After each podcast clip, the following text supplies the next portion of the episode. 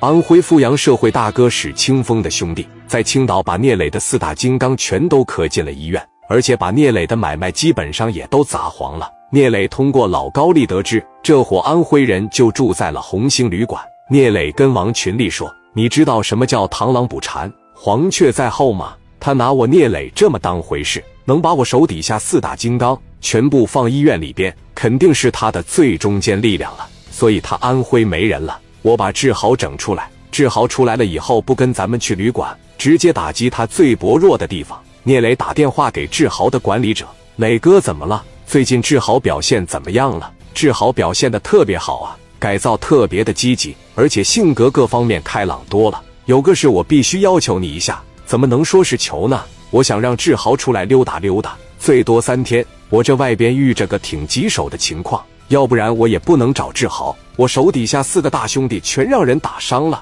这恐怕是有点难度。这在街上晃悠晃悠，让别人看着了，那我不完了吗？聂磊说：“没事，我不让他在青岛晃悠，我让他上阜阳晃悠去啊。”而且出了事，上边要是怪罪我，给姓董的打电话，我让他对你们网开一面，行不行？三天以后我让他回去，给你十万米，十万够他妈我干好几年的了行，我马上运作好不好？你让他们过来吧。给电话一撂下，这十万块钱又到手了。凤玉，你马上带着一波兄弟上胶州，把志豪接回来。我先给志豪安排好，然后我跟飞哥给金彩打个电话，把红星小旅馆包围了。这边监狱里的阿 Sir 拿个小手电进来了，志豪，志豪，出来，快点出来！你磊哥派兄弟过来接你了。志豪蹭的一下子从床上就坐起来了，咋的？我磊哥派兄弟接我来了，头一下磕床板上了。志豪立马就精神了，你磊哥派兄弟过来接你来了，可能外边有事。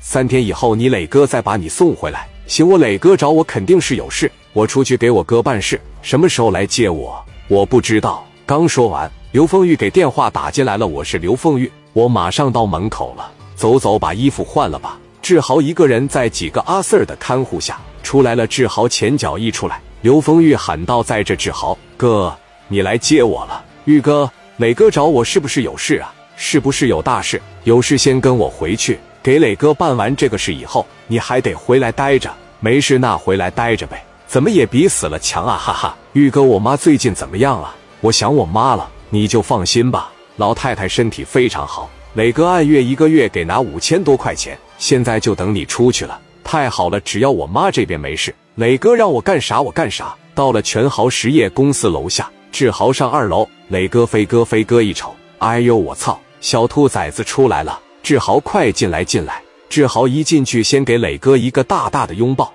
磊哥，我想你了。和飞哥啪的一击掌。飞哥说怎么样，在里边待着不习惯吧？每个月月都给我存钱，在里边我吃的是最好的，待遇是最高的，我啥事没有，体格硬朗着呢。说吧，哥啥事啊？怎么没看着我林哥他们四个呢？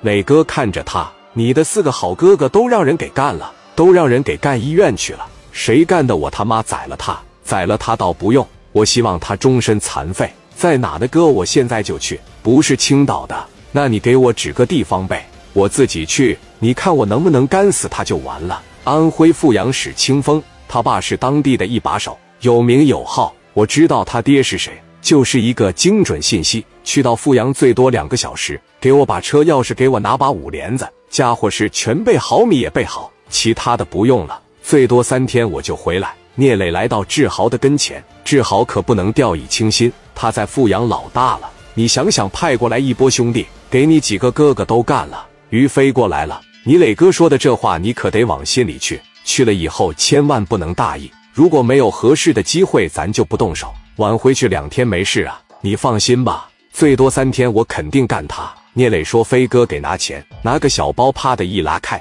三万块钱往里边一放，柜里的家伙随便跳。志豪只好扭头就过去了。来到保险柜一拉开一眼，他就看到了聂磊在第二层放着漆黑锃亮的六十四，往手里边一拿。咔咔，听听动静没问题，往后腰里面一别，底下有两个弹夹，十六个花生米往兜里一揣，说给我一把车钥匙，能跑得快点的。磊哥说给他抬奥迪，志豪开着奥迪一百，一个人奔着安徽阜阳就去了。